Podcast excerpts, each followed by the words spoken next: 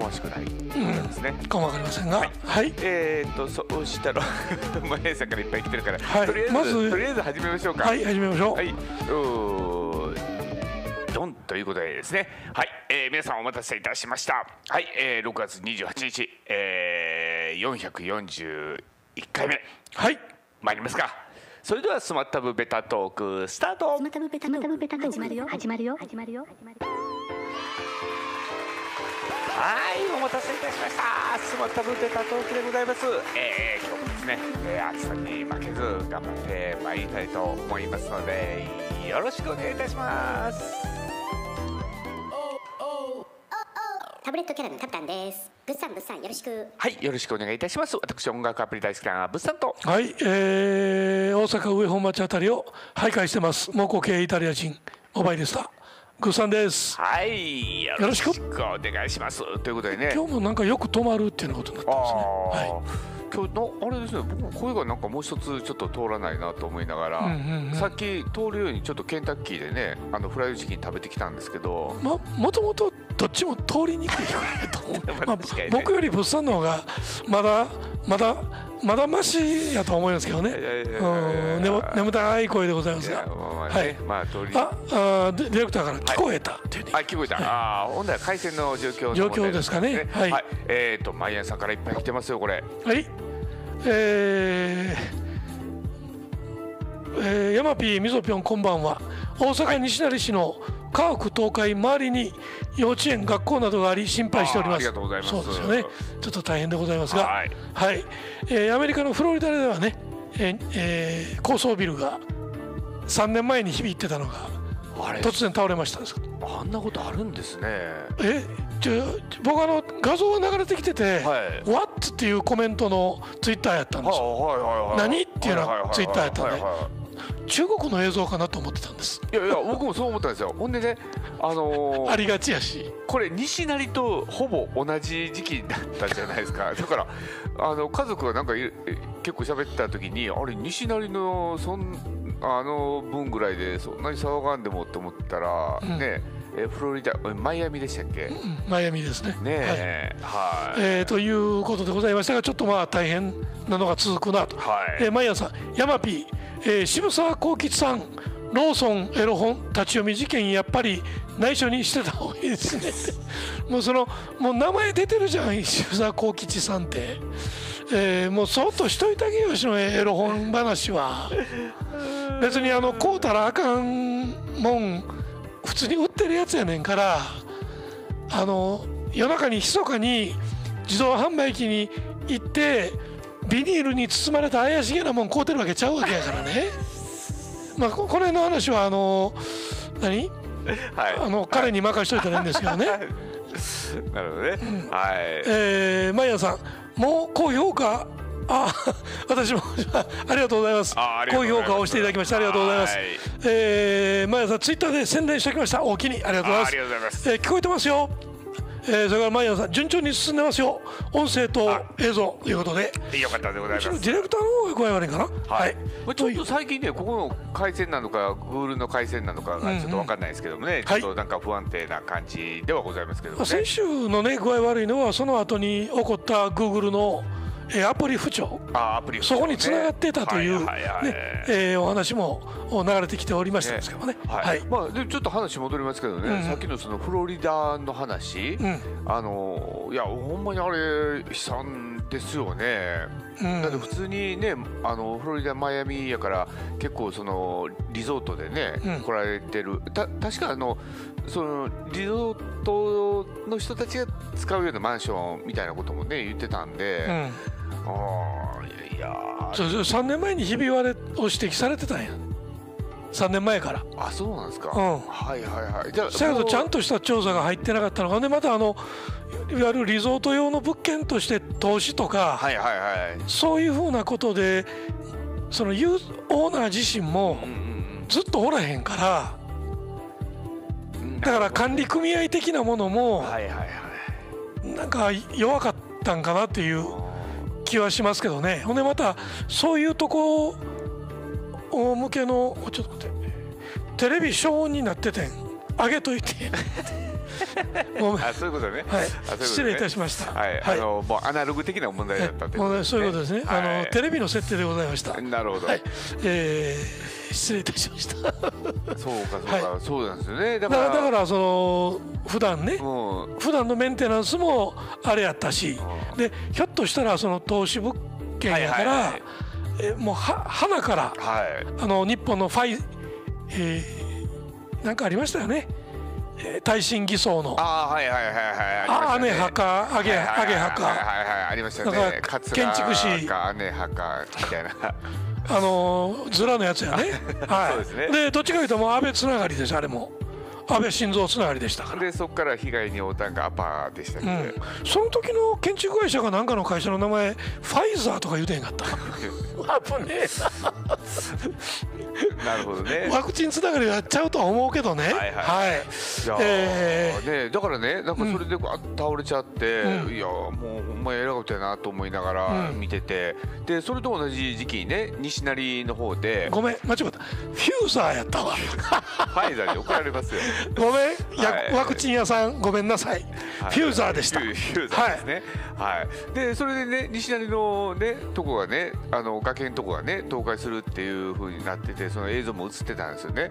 うん。であの西成の分はもうそのちょっとなんかミシミシ来てるみたいな感じだったから、うん。全員ねもう逃げてて、うん。だからあのー建物だけが倒れていったみたいな感じだったんですよね。うんうんでその時にね、うあの映像を映してた人なんですけどね、うんうんうん関西弁バリバリやったんですよ。うんむっちゃ軽かったですね。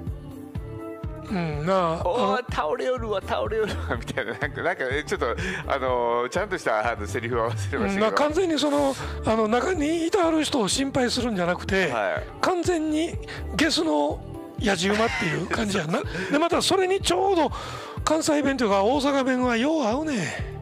そうですね。もう。なん難儀やけどいやいやほねんまに軽かったですね、うん。いやもうあれ聞いた時にちょっともうそれ流さんといてって ちょっと思いましたね。うん。まああの台風でね、はい。あのいわゆるあの重曹大橋ちゃんは、えー、1号線2号線にかかってる淀川にかかってるあ橋のところで大型トラックが風にあのあ煽られてね。煽られる時も最初はおばちゃんの声で「あアホやこいつ」っていうね声が映ってたからね。声が入っとったけど途中からそれが消え消えて放送するようになったんですけどもね。その心配したれや頼むから。その自分以外はどうなってもええっていうのが丸見えになってるのってその人の人間のその薄っぺらさが全部出てるで。まあそんなやつが今の日本政府を動かしてるから オリンピックこの後に及んでもやろうとするようなことやねんけどね。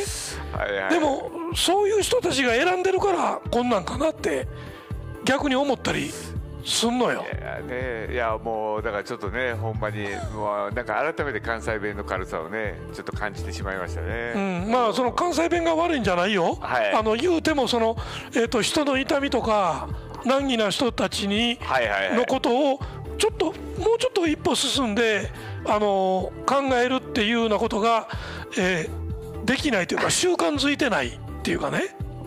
そうなんですね。あまあ、まるでその今のあのあのどっちかいうとツイッターとか、はいはい。えー大阪の府知事とか大阪の市長を出出力しておる維新絡みのはい。やつらがよう言うてる自己責任や。っていうような簡単に言うてしまうようなやつ、うん。うん、らがまあそういうことなんやろね。ねはい。情けないなと思うわ。まあまあね、だからちょっとね、ほんまにあのーうんなんだろうその2件のねあのーニュースを見ながらね、うん。ちょっと、うん、なんとも言えん気持ちになってしまいましたけどもね。そういうことやね。まああはい。の言うても僕らも大阪弁で喋ってるからペラッペラに聞こえてるんやと思うけどね。ごめんやけど。あそれはもうね、はい。あのほんまに配信聞き直した時には必ずいつも思いますね。うん、まあ言うてもあのな言うてる中身はまああんまり分厚ない 分厚ないからね。はい。しゃあないねんけど、えーでもえっ、とうーん。マイアンさんエロ本担当のキューブさん来てない？来てるっちゅうねん。キューブさんほら見てみいな。来てるけど世代じゃないな笑い、えーマイアンさんキューブさんこんばんは。おった。笑い。えーえー、キューさん基本毎回最初から見てますよ。笑い。ありがとうございます、えー、マヤさん偉いキューさん、えー、キューさん待機人数の2人は大体僕です。ちょキューブさんその1人で倍数稼ぐのやめてもらえありがたいけどありがたい話。やけどということは今同時視聴者数6っていうふうになってるけど待ってや。ほんまに見てんの4人ぐらい。あもうそんなもんですよ。あの家族です、ファミリーです。はい、はい。えーえー、キョブさん薄っぺらくてすいません。いやキョブさんが薄っぺら言うてるのちゃうよ、えー、親父とじじいが薄っぺら言うてるだけですからね。はい。マヤさんオリンピック後には緊急事態宣言ので、えー、地獄待ってますよね。いやオリンピック後ちゃうと思います。オリンピックの開会式にかぶってくるん違う。かなと今の状況ではね。はい、えーということでございますが今のも笑いながら言うたらあかんのやと思いますけどもう今のは自虐的な笑いやというふうに思っていただければと思います。はい、えーはい、ありがとうございます。ということで。はい、ということでね、えーっと今日は僕が一週間。ですね。はい。でその後ねオフトークにね、えー行きたいと思います。もう15分になってしまったあっという間やあっという間ですね。はいじゃあ参りましょうか。じゃあタブタンよろしくそ。のコーナーいくよ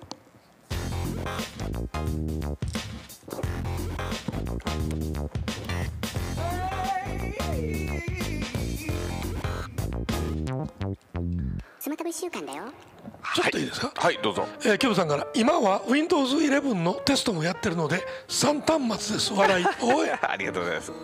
まあ、ももう完全に Windows 11ってね、僕たちどう映ってるかですよね。か完全にあのー下駄上げてるというねあのなんていうの、えー大学入試で、はいはい。えー女子に絶対男子が負けるから、はい。えー男子に下駄履かしてたというどっかの偉大ありましたよね。そんなそんなそんな医科大学潰れてもったらええのにって前にも言ってましたけど、えー人のこと言うてる場合ちゃうなと。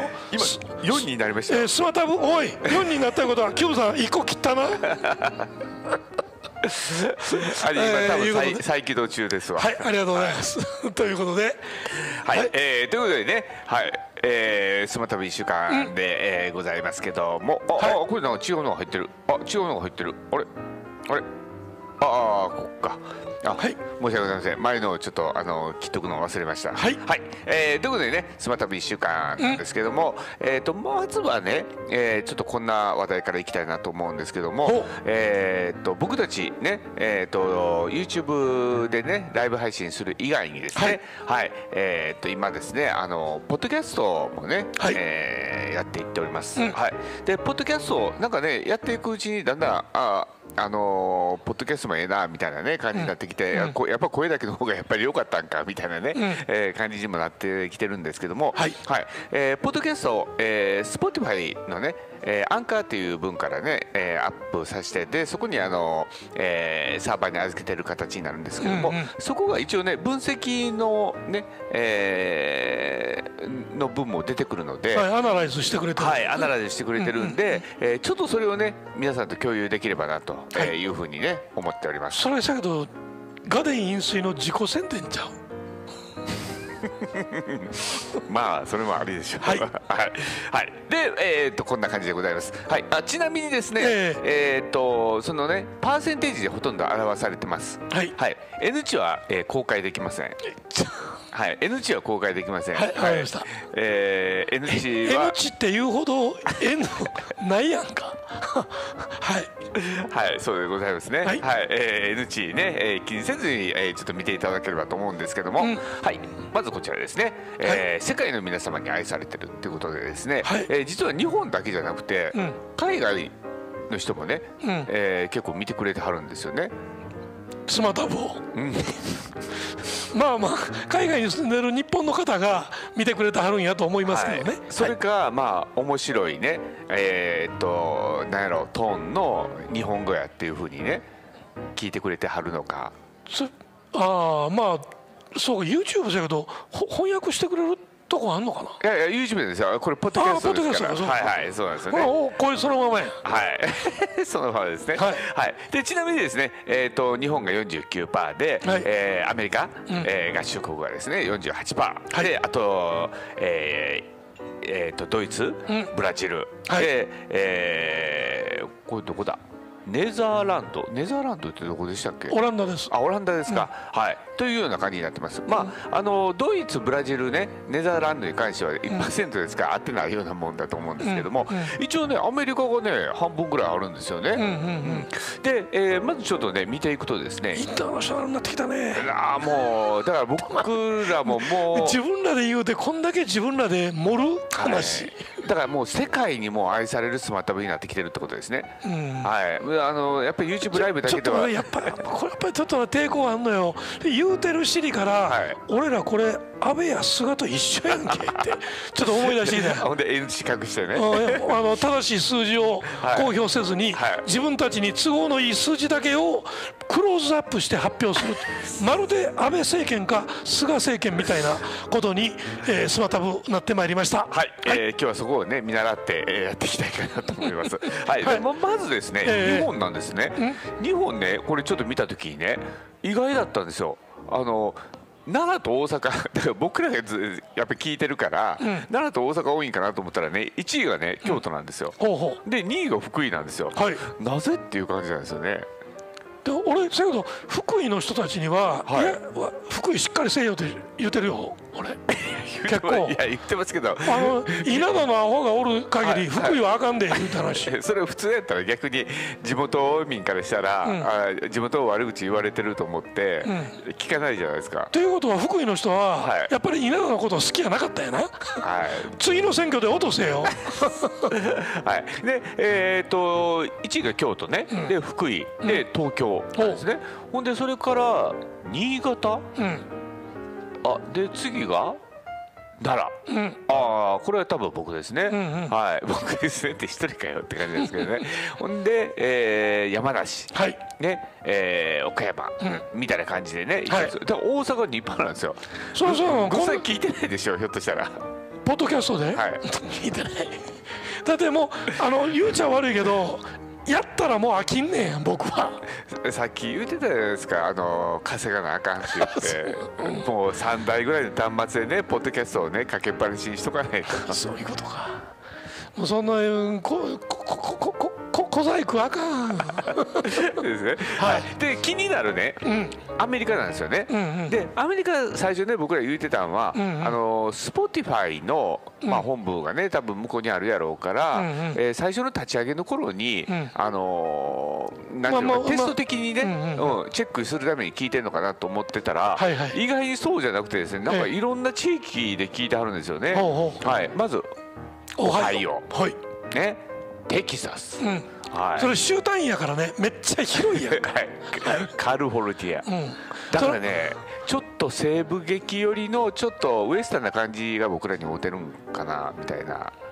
それはアメリカで言うたらネトウヨ多い 率高いとこちゃうの？テキサスとか。あれトランプ政権のトランプのあのトランプ支持者がぎょうさんおりそう。でもその次カリフォルニアやんか。民主党の拠本拠地じゃんえどこですか？カリフォルニアはね。ほんだら、うん。まあ、そう考えたら、ね野党も与党もね両方抑える形になってますよね。その話を広げるのやめよう。でそれから次が、えーマサチューセッツ。はい。これは多分ね MIT の人たちが僕たちに聞いてると思うんですよね。あのマサチューセッツ工科大学ありますからね。はい。でそれからね。みんなここれ今日のあの1週間のなこの前振りかなんか知らんけどこれって完全にさ妄想やし。いや楽しくないですか？これ。これなんやろ？あの宝くじの妄想よりかもう、まあまあ、ね楽しくなうん楽しくなっていいとは思いますけどね。でそれからニュージャーニー、ニュージャージーね、あほんでジョージアが入ってますからね。これはもうねあやっぱり、えジョージアジャズの本家でしたっけ？ジョージア何でしたっけ？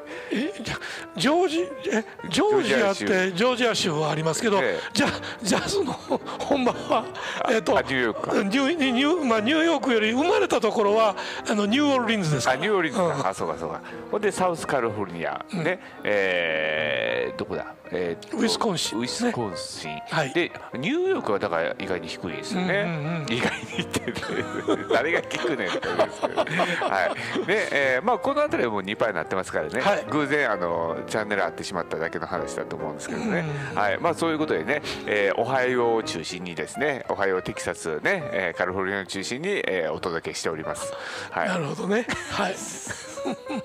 はい、まあそんな感じですね。はい。でこれだけじゃないですよ。ええ。あの分析はね、うん。はい、えーもう一個ポンといきますね。はい。あちょっとちょこれちょっと小さいんですけどもね、えーどんな端末で聞いてるかとかね、うん世代とかみたいな感じなんですけども、はい。えー左の方がね、えーたんえーとまずはポッドキャストっていろんなえーとプラットフォームがあるので。うんうんえーとまあ、基本的にはあのアップルのねポッドキャストなんですけども、まあ有名ですよね。まあ、それ以外に Spotify があったりとか、うん。Google があったりとかっていう感じなんですけども、はいまあやっぱりねあのー Spotify 経由で今、えー、アップルのポッドキャストに上げてるんですけども、うんやっぱポッドキャストアップルのポッドキャストがやっぱ24%で多いんですよ、うんうん。で Spotify が次に来て、うん。で Google のポッドキャストということで、えー、アップルのポッドキャストがまあ24%、そのその三つですからね。Spotify が16%で Google、えー、ポッドキャストが7%みたいなね、うんうん。えー感じということなんですね。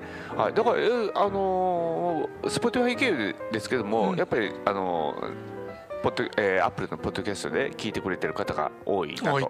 でそれが分かるのがね、うんうん。実は次のそのとこどの端末で聞いてますかっていうところなんですね、うんうん。だからやっぱ iPhone がねアンドロイドに比べて全然多いんですよ、はいはい。あの iPhone が39%、うん。でアンドロイドが9%なので、やっぱりポッドキャストはやっぱりあの心理性やからね。あのアップルのがベースになってるので、うん。やっぱそこで聞いておられる方が多いのかなということですね。iPhone がポッドキャストっていうそのいわゆるボイステクノロジーの文化みたいなものの根っこを作ったみたいな印象なんですよね。あー僕そうですね。僕にしてみたらね、うん。はい。それは仕方がないわな。でそれからねアザー52%お。いやアザー52%ねってもうちょっと分析せえよって感じなんですけど まあ多分パソコン経由っていうことうんパソコン経由だよね。えーはい。ことです。で次ね、えー、と右から2つ目のとこが性別ですね。やっぱり男性が多くて、うん。えー、93%か。はい。で女性が5%ってことですね、うんうんはい。であと年齢層ですね、はい。えーこれはもう当然ながらですね、えー50代以上が、えーほぼね、えー8割ほどを占めてるというところですね、えー若者には向かなかったと、うんうん。はい、ましてや若者の女性にはね若い女性には向かなかったと、うん。はい、いうことでございなるますほどなるほど。はい。はい。まあでもそれはもう致し方ないところやからねまあまあそうですね、うんうん。はい。まあ、当然といえば当然なんですよね。で今後のねえー、とじゃあ戦略としてこれどう持っていくのがいいのか。はい。はい、これもちゃんとね、あのー、Spotify の分析のところには出てるんですよ。出てくるのね。はい。はい。はい。で僕らはやっぱりその、えーなんていうのかなその日本とか世界規模だけじゃやっぱ物足らんのかなと、うん。で Spotify もやっぱそこを目指してるみたいなんですよ。なるほど。はい、分析のところ見ていくとですね、うん。実は、はい。えー一応今のところアースが100%。うん。ということですね。はい。それ以外に、えーマーキュリーとかね、ヴィーナスとか、えーマーズとかあるんですけど、そこはちょっとまだゼロパーということなんで、でもそれだけ開拓の余地があるっていうことやね。すね。すごいじゃん。これほんまに分析のところにあるんですよ。偉いわさすがやと思います。さすがスポティファイだと思いますね。いいですね。はい、だからいずれはね、うん。えー例えばい今やったらねマーズね、火星に移住計画がありますからね、うんうん。えーここの数値がだからね、えーとあと10年後、えー20年後、えー増えてくる可能性があると。うん。はい。うん、まあ遅延がどれぐらいあるかわからないですけどもね。いいですね。はい。えここに具体的にはどこのあマのーキュマーキュリーとかヴィーナスとか、まあまああの金星とか、はい火星とか、はいあーいうのはあると思いますよ。はいおす水星ね。はいはい。こなんで月がないの？ああ月はちょっとやっぱこれ惑星レベルなんで。あ惑星レベルだったんや。や星レベルではっぱり衛星ではあかんかったんか。ちょっとそれはあ多分ね、うん。それはアースの中のえーっと何？文献みたいな。文献みたいなのが入るじゃないですか。いやいやいやちょっとそこやっぱり月を入れてほしかったな。スポティファイさん。そうですね。でもこれで、えー前半30分かかってるけど大丈夫？大丈夫です。あとはそんなに大したもんないです。ないですか？はい。これが一番今日のヘビー、メイン メインタイトルメインテーマこれが一番面白いかなと思いながらね。はい、えーということでね、はいえーと本題の方に行きたいと思います。はいちょっとココメントいいですか？はいえーとおマイヤーさん Windows11 は無料でアップデートできますね。キューブさん、ね。無料やけど要件高めなんで 死ぬ人多そうな Windows11、えーキューブさん YouTuber 福井出身者多い説。ああ確かにね、えーキューブさんユタは田舎じゃないよ。ああえユタってユタ州。ユタ州の一番の、えー何？州都のあるところってソルトレイクシティじゃないの？あソルトレイクシティ。いやちゃうんかな、うん。そんなところの人が聞いえー、バイヤーさん。いやユタって俺田舎やとずっと思い込んでるから。あの、うん。えー、マヤさん、えー、五代友厚、えー、素敵やん、えー、薩摩藩士としてパリ万博に参加して実業家になるんですからセルフに、え車掌ー、車掌集大、えーを賞を捨てて、え言葉ですね。代につくべしさすが五代ディーン様。もう五代とディーンがもう一緒になって一緒になってきてますね。一緒になってるけどいいですね。えーえ車掌集大って賞を捨て代に作ってこれ早い話、えー、と裏切り者の考え方やないか。え それ長いものに巻かれるっていう。うんそうそう長いもんに巻かれていけっていう。まあまあだからこそ成功したんやろうと思うけどね、えーえまあ大阪の礎を作った人ですからありがたいとは言わんとあかんとは思いますけどもね。はい、えーキューブさんポッドキャストって単なる RSS やからクライアントはクソほどあるような。そうですね。んそういうことですね。はい、えーキューブさん僕は、えー、G ポッダーと Castbox かな、はいはい。あさっきありましたね。おなるほどね、はい。ありましたね、えー、マヤさんそういえばヤマピーみぞぴょんキューブさん皆さん最近 NHK でも UFO の存在、えー認めてるんですが本当でしょうか、えー NHK の言うことはほとんど嘘やから信用せんした方があかんと思いますが NHK が言うてるのは、えーとおアメリカ国防省がこう言うてたっていう立ち位置を取ってるはずでございます。なるほど、ああなんか UFO 認めたって言ってましたいうようなことね。ね、はいはい。要認めたというより、えーどうしても、ね。うんうん。解明できないもんはこうやっていうようなことを言ってるっていうことでしたね。はい。えー、と、えー、キューブさん焼きそばあるやんマヤさんそっちかいということで、はい。そっちはもう認めておられますからね、私たちのおっさんとじじいのはい。2人の会話にオチがないのを、えーオーディエンスが救うといういつものパターンになってきております。そうなんですよ。だからねこの前ポッドキャストにね、あのーこのえー、と1週間あげたんですけど、むちゃくちゃ面白かったですよ。よう先生がほんま偉いなと思うわ。自分たちでもねあれをもっぺん聞けるっていうのがいやあのね意外にやっぱりね聞き逃してるんですよね。あのその時必死じゃないですか。こそう。うやるのにね。だから意外に聞いてみたらあなんやあのマイヤーさんとかねキューブさんとか言ってるの結構面白いやんとか思いながらね、そうですね。ほんでグッさん全部これね読んでくれるでしょ綺麗に。あ一応読まんとねおせっかくいただいてますそれがねポッドキャストだったらねちゃんとそれが入ってきてるんで。入ってくるうん。ほんで僕ら二人の話ってね、1週間でもそうなんですけども、全部あれこれでしょ？だから分かんないですよ何言ってるか。それやっぱりそれ1週間あげるのやめた方がいいん違う？もうあのない方がいいかもしれない。ない方がいいかも。あったらあったでそれに引っ張られがるから。画像をねね。画像を頼りに言ってまうからね。ねはうん。さっきのあれかってほとんど説明してなかったもん。そうですね。そう。ポッドキャストのアナライズやのやつかって。後で聞いたらこれ何を言うとんのかなこのおっさん2人ってなことになるで。そうですね。まあ意図的にね YouTube ライブのえ YouTube の方にねアーカイブの方に引っ張るっていうまあ一つの手法なんですけどもね。なるほど。なんかモヤモヤするから YouTube でいっぺん見見たらんとしゃあないなということですかね。はい、はい。ありがとうございます。えー、キムさん八百井純一って85歳なんかってあまあそうか。そのくらいになるか。あうん。でも最近あれですね八百さんみたいにうん。本当にこうなんやろポップな感じの UFO 化少なくなりましたね。うーん。出てきてほしいけどね。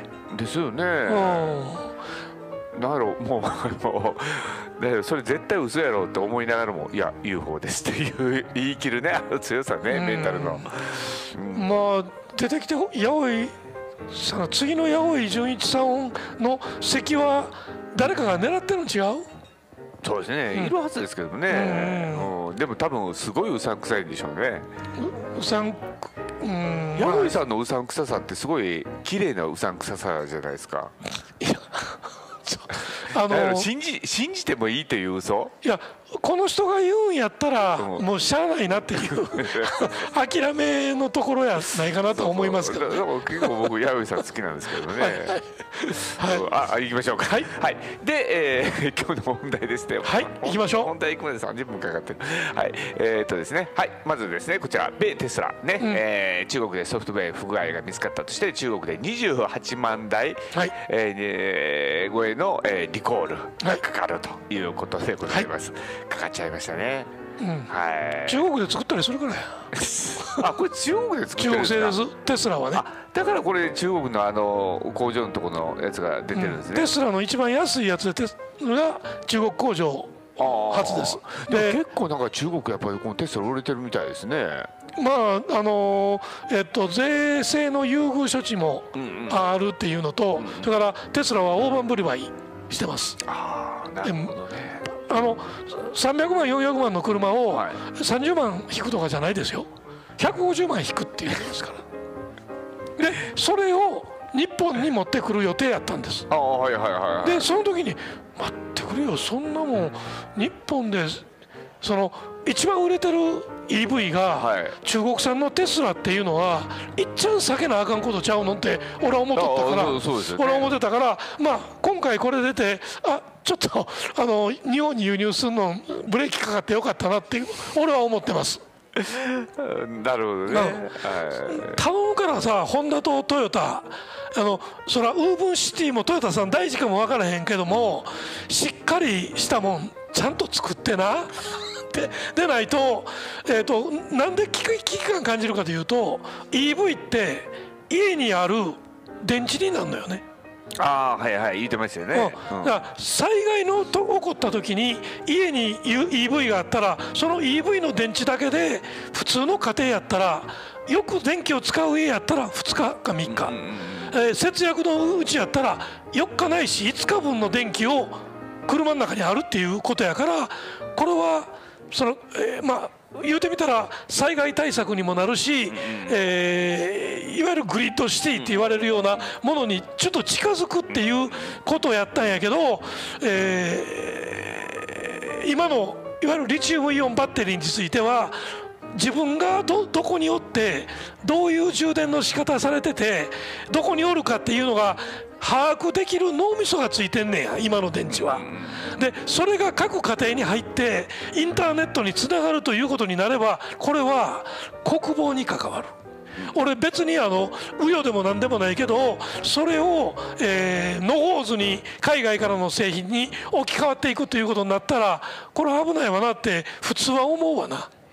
なので、えーテスラ気の毒やとは思うけどもっぺんちょっと見直した方がええんちゃうかなって僕は思ってま。そうですすね、で今回ね、あのーえーっとその不具合があったっていう部分が、ん。えーソフトのね、えー部分で、えーまあそのえー自動運転をする際のところに安全性がね、えーちょっとやばいということで,、うんうん。でこれはもうバージョンアップすることによって、ん。えーまああの一応ね治るとは言ってるけども中国側は、いやいやそんなか簡単なもんじゃないとかねいうとこも言いながら、ねえ両者、えー見合いながらやってるっていう感じなんですけどもね、そういうことですね、はい。これに絡めてこの絡んだニュースってあります？あありますあります。はい、い。やもう絶対そう来るなと思いますね。はい。はい、でこんだけねテスラがね、ん。えっ、とまあまあ中国市場の中でも結構ね占めてて、うん。で叩かれてる。で、これひょっとしたらねその今度日本持ってくる時とかね、うんうん。いろんなところでやっぱり影響が出ると思ったんでしょうね、うんうん。はい、えーはい。今グッさんがね振ってくれた、はい。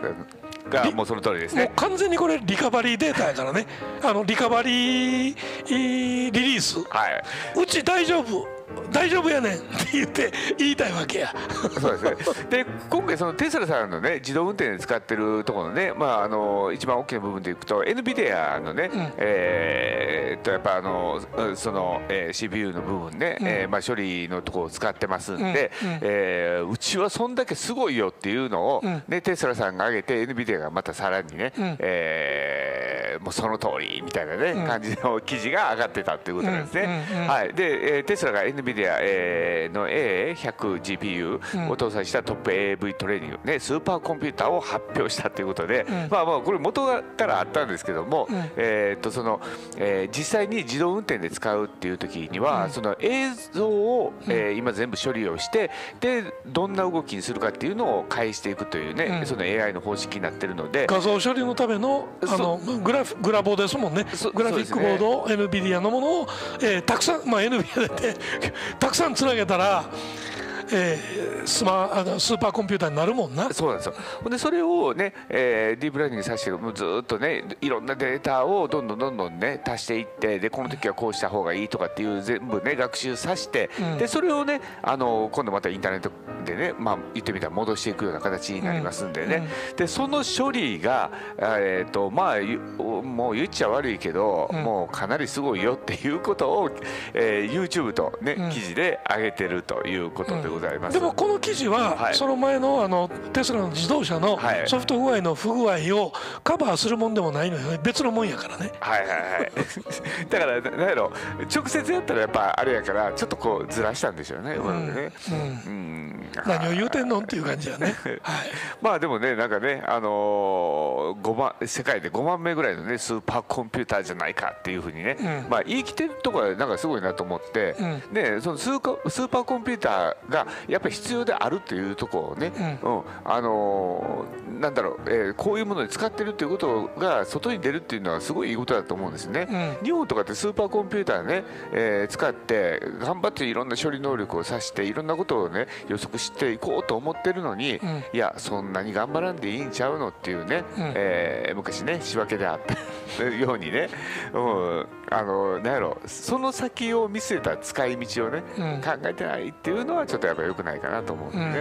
はい。まあでもその NVIDIA のいわゆるは汎用のね、はい。グラボで、まあ、高機能のグラボですけどそれをたくさん使えばこうなるのはみんな知ってることやからね。うんうん まあそれをやってたということやわね。ね。はい、だからもう今はね、まあまあがグラあの Google が言わへんだけでね。同じこっちゃからね。うん。まあだからねほんまに自動運転今ね画像処理ですからね全てね、でそれを AI にかましてやからまああのセンサーとかっていうもう問題じゃないんでね、そういうことやね。ね、うん。はい、はい。まあそんな感じでございます。テスラのお題2台続いております。が。ですね。はい。はい、で次はこちらでございます。はい。えードラミ登場 5G も来たということで、はい。えードラミちゃん役がついに出てきましたあのあれやねソフトバンクの、えー、とお父さんのところの家に、はい。白戸家がはい。白戸家に、えードラえもんとドラミちゃんが登場したっていう。そうですね。いうことですね。はい。えっ、と前ねえっ、とドラえもんね、うん。えブルースウィリスがね、はい。えー上からね落ちてきてね、うん。ちょっとあの、えータケコプターの不具合によってね、うえー別の家に落ちてきてしまったっていうね、うんえー CM があったと思うんですけども、うん。えーそれに加えてですね。それじゃものすごい精度の悪いドローンやんな 考えてみたら。そうです。30世紀はどっからから来てんやろ？そうです。ドラえもんって、はい。30世紀のドローンってその程度かよ。でまたすぐ頭につけたらねまたあの上に戻ってきますからその点はすごいなと思いますよね。その点はすごい。ねはい。確かに。はい、でドラミちゃんはね、えー壁からね壁をぶち破ってやってきました。部長もできとったもんねこれ、はい。ほんまに。なんかネズミがおったからっていう理由ものらしいんすごい近所迷惑な入り方やけどもうこのイメージからして家を壊してくるっていうこと自体が西成につながってんのかまたフロリダにつながってるのかっていうところやねんけど今日はどう？つながる？でいやつなげてますよつなげて偶然でございます。あなるほど。はい偶然でございます。はい。はい。ねまあということで。いやほんでねあのーブルース・ウィリス僕むっちゃ大好きなんですよね。大好きです。はい。はい。で広瀬すずさんも大好きなんですけどなんやろドラえもんのいとかドラミちゃんのイメージがねこれでもう完璧に変わってくると思うんですよねこれさけどあおおそうきたかって思ったもん。いやだからね今度からね、うん。今までねあの太った人を見たらね、うん。あドラえもんみたいやなとかね、えードラミちゃんみたいやなっていうね、うん。悪態をたつけてたんですけどうんもう、んうん。もうそんなこと言えないじゃないですか。そうこれからハゲてる人見たらドラえもんことになるわけやろ？そうやハゲてる親父見たらドラえもんや。んはい。ほんでそちょっとれ青い服着てたらって。俺やんけ。ほんでおかっぱみたいなね髪の毛で黄色い服着てたらドラミちゃんってね、うん、だからドラミちゃんって言われたらちょっと嬉しいなみたいなね。なるほどね。感じに変わってくるなと、いやだからまあそういう意味ではね、えーこの 5G が来ることによってね、新たなイメージがねこうガラリと打ち破られるというね。なるほどはい。でございます。ブルース・ウィリス登場とそれからこの女性はどなんていう人なんかな？広瀬すず。広瀬すずさんですね。はい。あそうか。この人がそうか。ああそうなんです。ああもう顔が分からへんね俺も。やなんかねおかっぱにしちゃったんでねなんか余計ちょっと分かりにくかった、僕も最初誰かなと思ったんですよね。なるほど。どうんうんうんうん。はい。まあちょっとあのソフトバンクのコマーシャルちょっとだけ楽しみかなブルース・ウィリスがどんな風になるか。あそうですね。えー、とトミー・リー・ジョーンズのあのボスはい。宇宙人はい。役、はい。あれもまああのぴったりなんですけど、はい。これがどういう風になっていくかやね。あそうですね。はい、もう決してねえっ、とクリスマスの夜は騒がせないでいただきたいなといやねそうクリスマスの欲になんか持ってきてほしいのよ。ブルース・ウィリスですか？マザーファッカーとかねクリスマスの夜にふさわしくない言葉とかね。イピカイとか、はい。あの辺りを言ってもらいたいなと、ねはい、ということでね、えーございます。はい、でそれからですね、えー次はこんな話題でございます。はい、えーフランスペットリニューアルということでね、高級感と使い心地を、えー、用意したおしゃれで本格的なペット家具を展開ということなんですけども、はい。これどこがやってるかご存知でしょうか？知りませんけどこれうん名前的に大丈夫やったかな？どこですか？フランスベッドさんフランスベッドさんのブランドなんですよ。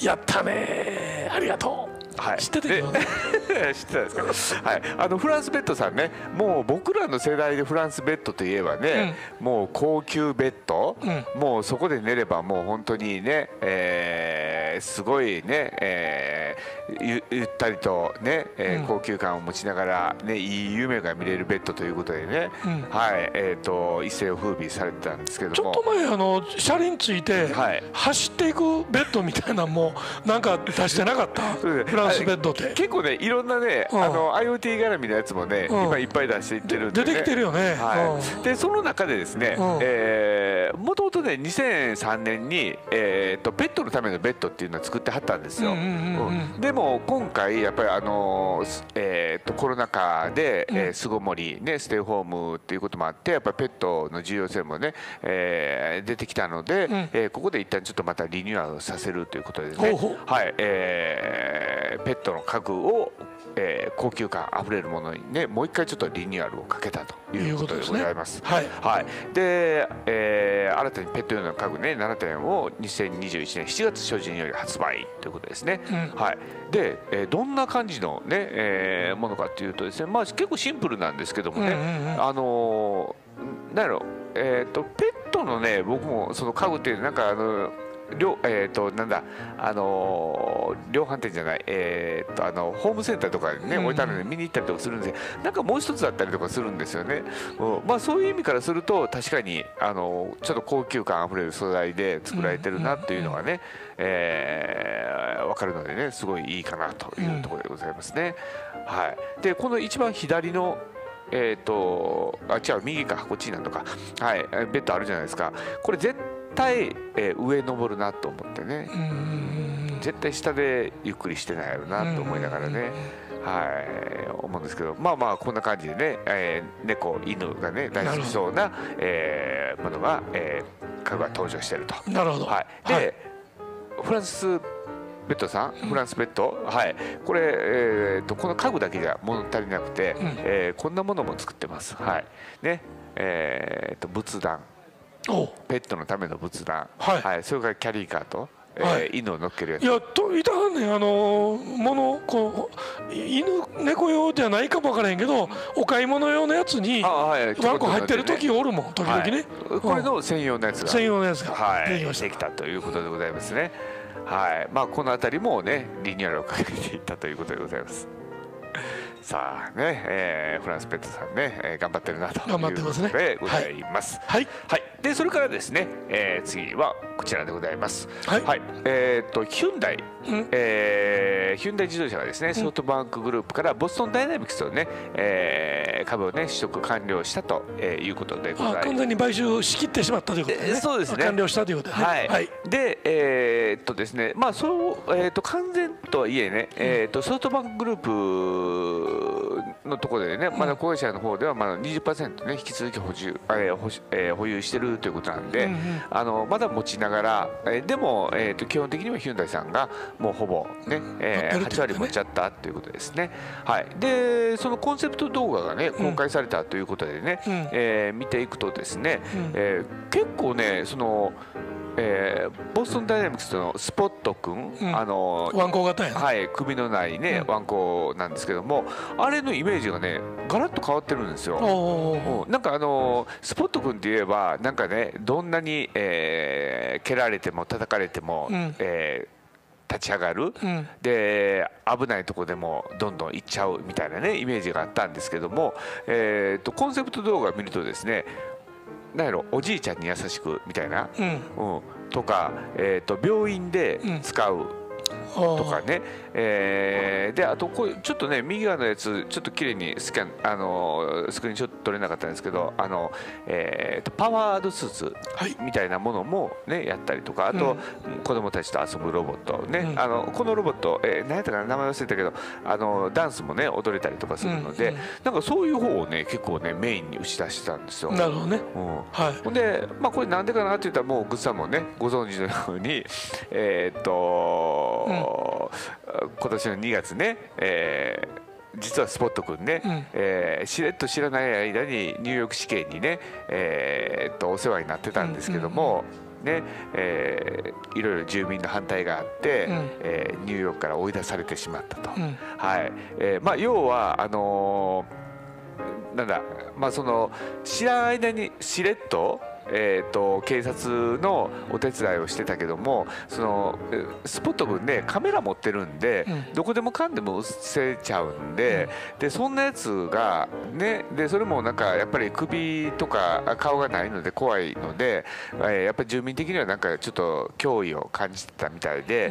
うん、でまあそういうこともあってもうえーそんなあかんやんって言ってね追い出されてしまった経緯があるということですね、うん。だからこれがあったのでまあ言ってみたらイメージがこれで一挙に悪くなってしまったので、うん。えーっとじゃあどうしようってなった時に多分そっちのね、うん。えー介護であるとか、えーそういったものにちょっと重点をね、えー置き始めたのかなということでございますね。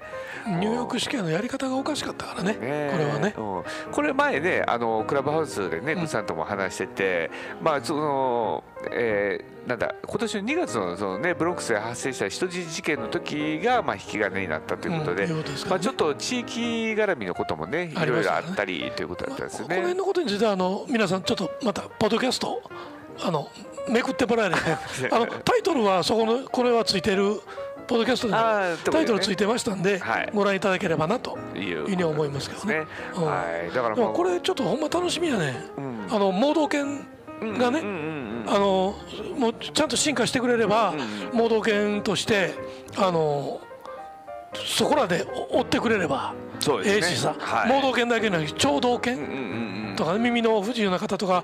であとこの子がスムーズに歩けるんやったとしたらあの人を乗せて歩けるんやったらああはいはいはい、あはい、の車椅子よりいいかもしれへんからね。そうですねまあこれだ金太郎ぐらいの子供やったら乗っけれそうな感じですもんね。金太郎は別に乗らんでもええと思うけどね。あの子は熊でもやっつける子やかあらね。大丈夫やと思うけど。なるほうん。うん、まあでもそんな風な使い方で人になじ馴染んでいってくれればなとは思いますけどもね。うん。いうことですね。おもろいのな。地下鉄行ってこの子四足歩行やから場所取るやん、はいはい。底面積大きいから、地下鉄とか乗り物乗った時は、えー乗り物待機姿勢って言うて直立すると。そうやったらみんなおおってなって。ああれ。そういうのおもろいあのいわゆるトランスフォーマーみたいでさ。とあの扉のとこにペタッとこう入っっていうとかね、かそれがあのあの地下鉄乗ったら、はい。スルスルっと網棚の上に乗るとかね。乗るとかね。そういうふうなことになってくれるとまあいいのかなとは思いますけどね。なるほど。あ楽しみは楽しみ。アイデアですね、うんうんはい。いうことでございます。はい。まあそんな感じでございます。はい。でえーっとあどうしまちょっしょうといきますか？コメ,、はい。コメント。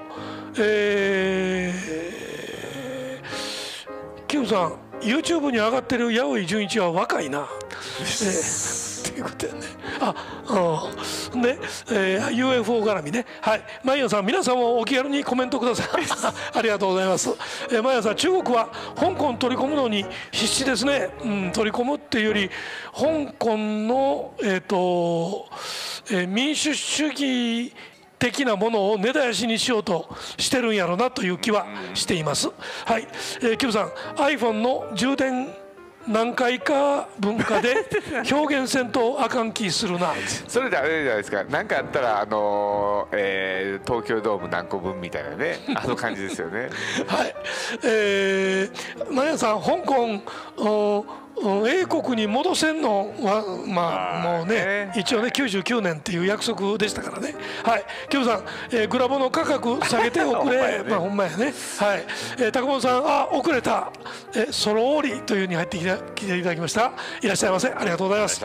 えー、マヤさん45日前アンドロイド端末に不具合 Google が正常に起動しない問題ありました。私のアローズタブレット、えードコモ端末の唯一のアンドロイドが壊れたかもと焦りました。はいはいあの普通に翌日の昼過ぎぐらいにはあの元に戻っていくっていうあのアップデートがね、え2回ほど繰り返されたっていうふうに聞いてますがはい、えー、キムさんシングルコプターってやばいよね。まあそういうことよね。タケコプターってシングルコプターなんですね、うん、危ないと思います。だってそれ普通に飛ばへんからさ。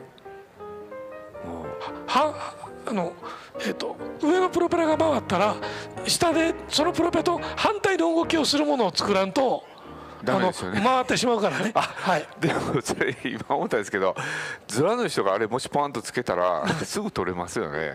だからズラが二重構造になってるんちゃうっていうもうそこええか。はい、はい。マイヤーさんタクモンさんあのそうだからシングルコプターってあの二重反転そうのですね。プロペラがいるもんね。自分も回っちゃいますうんからね、えー、マヤさん、高本さん、こんばんは。えー、高本さん、こんばんは。えーえー、マヤさん、ドラミちゃんで思い出しましたが、東京都小池知事、入院、タイミング良すぎませんか？うん。えー、入院したのはね。どうなるか分かりませんが、えー日本会議界隈は仮病得意やからね安倍晋三2回も仮病で、えー総理の座普通に掘り出しとるからね普通は議員辞めるやろえー申し訳ないと言ってね、はい。えーあああいつにはそんな感情ないわな、えー、キムさん猫にボコられるが欲しいな。なるほどね、はい、あの先ほどフランスペットフランスペットのやつやね、えーマイヤーさん YouTube あ違うわ。これあれか。何？あのドラミちゃんの方か。ドラミちゃんか？うん。うんあそうかそうか、えー YouTube でドラミちゃんの CM 見ましたドラミちゃんが壁をぶち割り天井を破ってドラえもんが落ちてくる。その後伸びた半沢直樹といい役所の名前言うてやれ えー半沢直樹がどこでもドアで登場、えー最後に 5G 来た。なるほどそうはい。そうそう、そのストーリーですね、えー、マヤさん、ポッドキャストを、ポッドキャスト2チャンネルですか？違います、えー、キムさん、盲導犬の代わりをわざわざ犬型にしてなくてもいいような。ああはいはいはい、なるほどね、でも犬型やったらほら荷物を運んでくれたりしそうじゃん。はいはいはいはいはい。まあヘビ型は嫌ですね。ヘビも便利やとは思うけどさ。それかあの一気にイメージを変えて亀亀型のやつで高速で動く亀とか、ね、高速で動く亀はあかんガメラ界隈がうるさい あそうか。はい。えー、えっとマヤさん金太郎お朝麻生太郎。はい。えー、キムさん天井に張り付くとか。あーいいね。忍者型ね。雲型か、はい。雲型は普通は毛嫌いするやろおー。まあな馴染みやすいのはやっぱりワンコがちゃう？分からんけどな、うん。えー俺はくあのキューブさんの持っていこうとする方向は分かるよ。当然のことながらここで忘れたらあかんのはタチコマやからね。ああそうですね。うん。えー、とマヨさんロボアソみたいキューブさん。どういうことや。えー、県岡崎さんこんばんは。あいらっしゃいませ。いつもありがとうございます。おおきに、えー、マイアンさんからあ挨拶が行きました。キョブさん iPhone 充電回数は重要なのとタバコのえ？衰退で物の大きさが分からなくなりましたよね。大王イカとか。あまあそうそう。横にタバコを置いてねその大きさの比較のためにね。いやーそうなんですよね、今ほんまにねみんなタバコ吸わなくなったんで、うんうんうん。ねまあまあ別にタバコをかんでもさあのメジャー置いたらええねんけどね。あのねだから最近ねタバコでね、ほらもうあちょっとなんか怖い人やからタバコでジューってされるよねっていうようなねあの表現をした時に通じないんですよ。根性焼きがあかんの？根性焼きわかんないですよ。だからああいう根性焼きはたこ焼きの親戚で そうそうそうそうそう。違いますよいやだからみんなえアイコスをこんなふうにグリグリってして何になんの？みたいなもうタバコがそういうふうになってきてんの？はいそうなんですよ。なるほど。はい、えー、マヤンさんキョブさんツッコミ最高。ありがとうございます、えー、キョブさん立ちコマとか雲型ですやん。確かにね。まあ足の数はちょっとえちょっと待って立ちコマって6本足？8本？足6本で手2本あんのか。あ手4本あったあ忘れやすい分からなくなってきた。あ、はい。えー、キムさん猫にボコられる演出は？え？あボストンダイナミクスです。あなるほどなるほど。はい、えー、キムさん根性焼き笑い。はい。ということで、はい、あやばい。あともう一個だけありますね、これで最後でございます。はい、えーっとですね、えー、全ての人に社会とつながりを続ける選択肢を分身ロボットカフェ、えー、ダウン。ドーン。えードーンあドあドーンっていうものか、ドーン、えー、バージョン、えー、ベータということでね、うん。えー常設実験店を東京日本橋にオープンということでございます、これ確か、えー僕も知らないけどドーンっていうのが、えーっと夜明け。夜明けとかね、えーいう意味なんですよね。はい。でこのね分身ロボットカフェ、うあのー僕の方にこうね何回かあの取り上げさせてもらったんですけども、えー株式会社オリ研究所っていうところがやっててですね、あのー ALS とか難病とかね、まあ重度障害の人で外出できないあの障害をお持ちの方ですね、がまああのその分身ロボットを使うことによって、えー何か自分たちにも社会貢献できないかっていうところのお手伝いをねしてる会社になります。まあ要はロボットを作ってでその人たちの分身をね、えーお手伝いしてるという、ねところですね。だからそのこのロボットが、えっと、自分のアバターになってくれる。あそうですね。だから結構たくさんそのコミュニケーション障害うんうんコミュ障っていうね、まあまあ言うたりするその人たちって依頼多いのよね、うんうんうん。だからこれはそのなんまあ NHK かなんかでも特集やってたりしてましたよね。そうですね。うんうんうんうん。でね2000 2018年にね、うん。えーっとこの、えーカフェうんベータ版で一回オープンしてるんですよね。でその時にね、あの紹介してた時グッさんも言ってたんですけど、もうちょっとなんかあのなんやろその作な急遽作った感じがあってあーはいもうちょっと綺麗にねなんとかできへんのかみたいなね、う感じ言ってたと思うんですよね。うんでそれがまあ今回ね、えーちょっとこれ僕も見逃してたんですけどクラファンやってたんですよ。ああなんだね。で4000万以上確か集まったかなんかですよね、でそれによって今回オープンすることが決定したということで、まあむっちゃおしゃれなねカフェなんですよ、でそこにねロボットがということなんですけども、はい。あのーここにねこうロボットがねこうやってあの、えーっと食事とか運んでくれるんですけども、えーっとここに LINE があるじゃないですか、はい。だから LINE トレースさして、うん。えーっとその場所に行く形をとってるので、うん。だからまああの言ってみたらどこでもかんでもこう行くっていうよりかはちゃんとルートが決められてて、うん。ね正確に行けるようになってるので、まあ、そのあたりの成分をね綺麗にしてるなっていうことをね、うん。あのこれ見てて、うん。まあ、感じたところなんですけども、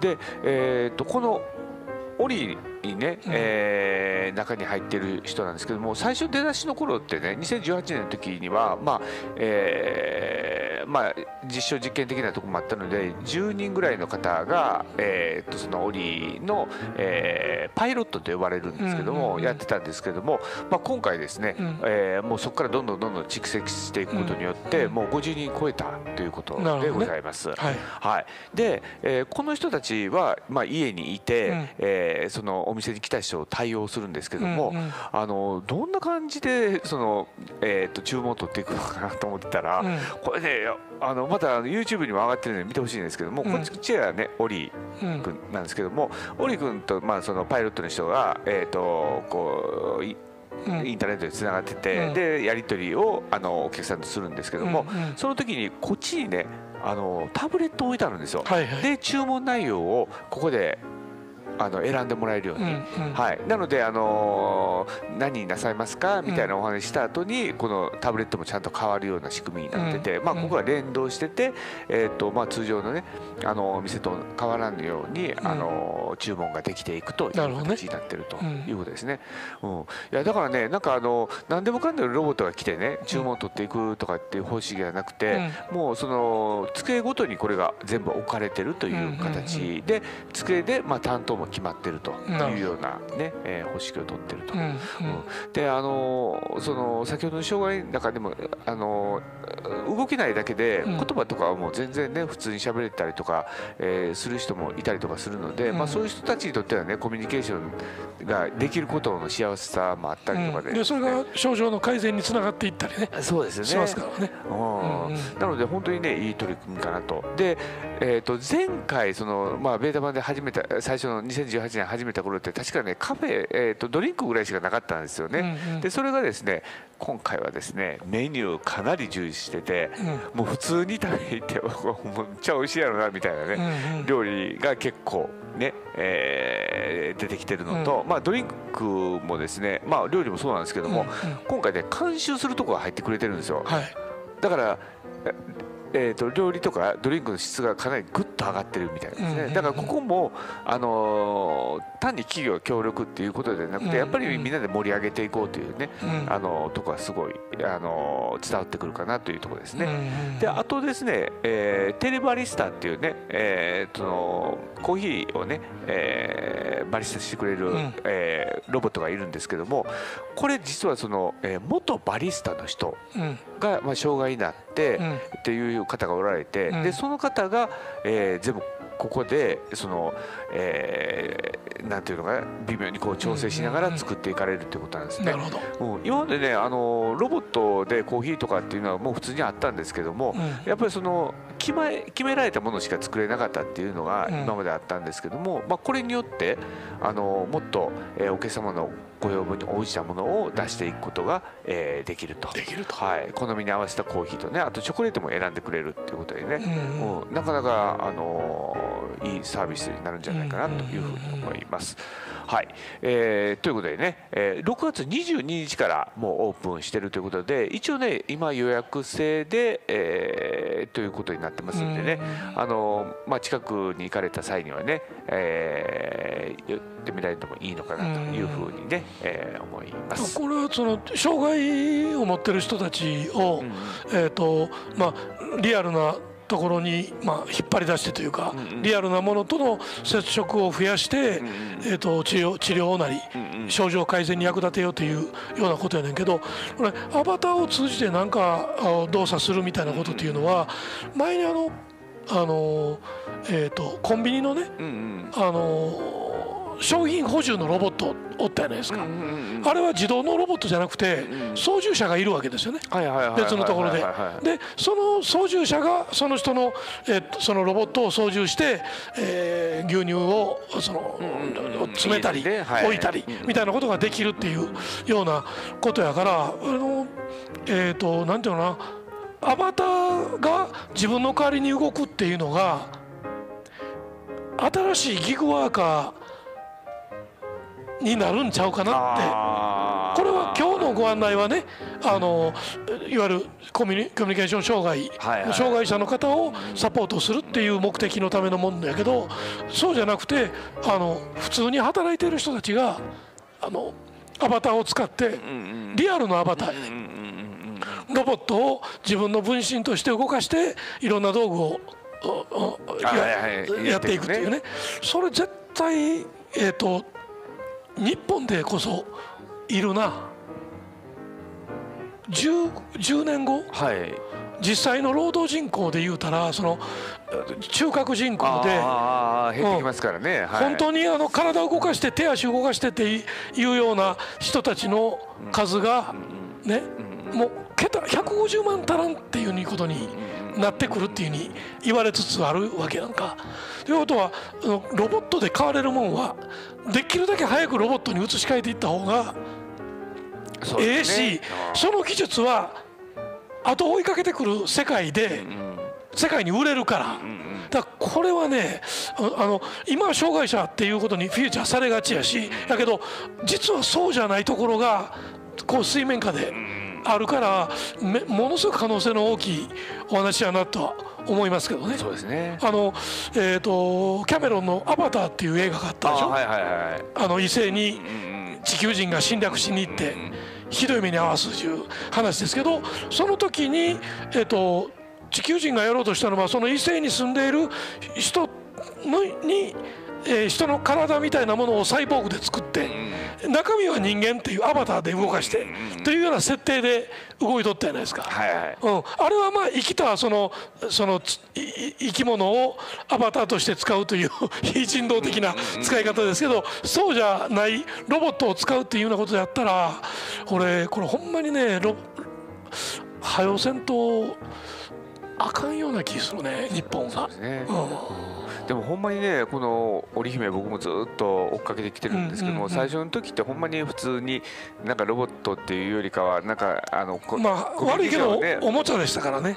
そうなんですよ、コミュニケーションを代替してくれるようなね感じぐらいだったんですけども、いややっぱりこう積み重ねてきたらね、あのーこういう形としてねできてくるっていうのはやっぱ素晴らしいなと思って、うん、ちょっとあの今回ちょっとこの部に関してはねちょっとあの僕の中ではまあ久々にえー、っといろんなものがこうね積み重なってやっとできたという部分でね紹介したかったんでね。3G では、えー、3G ではできへんかったからね。ああそうですよね。はい。5G で遅延がないということの条件の中で可能な、はいサービスですからね。そうですね。はい。なのでこの記事を最後に持ってきたかったんですね。なるほど。はい、この後にもしね、えー、前半にやったねポッドキャストの話持ってきてたらね、うん、はいこれ全部崩れてしまうんで、ね、いうことでしたね。あの一応最後に持ってきて一応、えー、デジタル系の番組やったっていう立ち位置を、お居住まいを正しときたいっていう、えー、物産の姿勢やね。そうですね。はい。はい、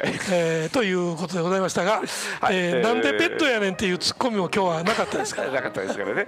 はい、よかったでございます。えー、ということで、はい、じゃあ先もオフトークいっちゃいますか？いきますか？あ、ちょちょっと待って。はい、それ読んじゃいます。うん。と毎朝シュワちゃんターミネーター2で葉巻タバコを胸に押し付けるシーン思い出しました。はい、えー、毎朝裸で登場するシーン、はい、えー、キューブさんタチコマは足4手2かなあそうやったかな、うん。えー、毎朝コメダコーヒー行きましたがコロナ禍でお客さんちらほらしかいない活気がないと寂しいですね。はい。えーコメダあ、えー、ローストビーフ美味しそう、えー、キューブさん差別化するにはガトリングとキャタピラーや。どっち向いた差別化よ？はい、えー、キューブさんリトルグレイみたいなもんですね。リトルグレイって何やった？知らんねん。ごめん覚えてえー、僕は雲母星人です。やおいやおい八百さん。八百さんそんなん言うてたんや。はい。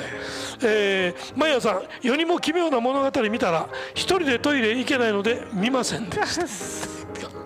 はい。ということでございます。えコメント一応追いつきましたので、ね、はい、じゃあオフトークいきましょうか、はい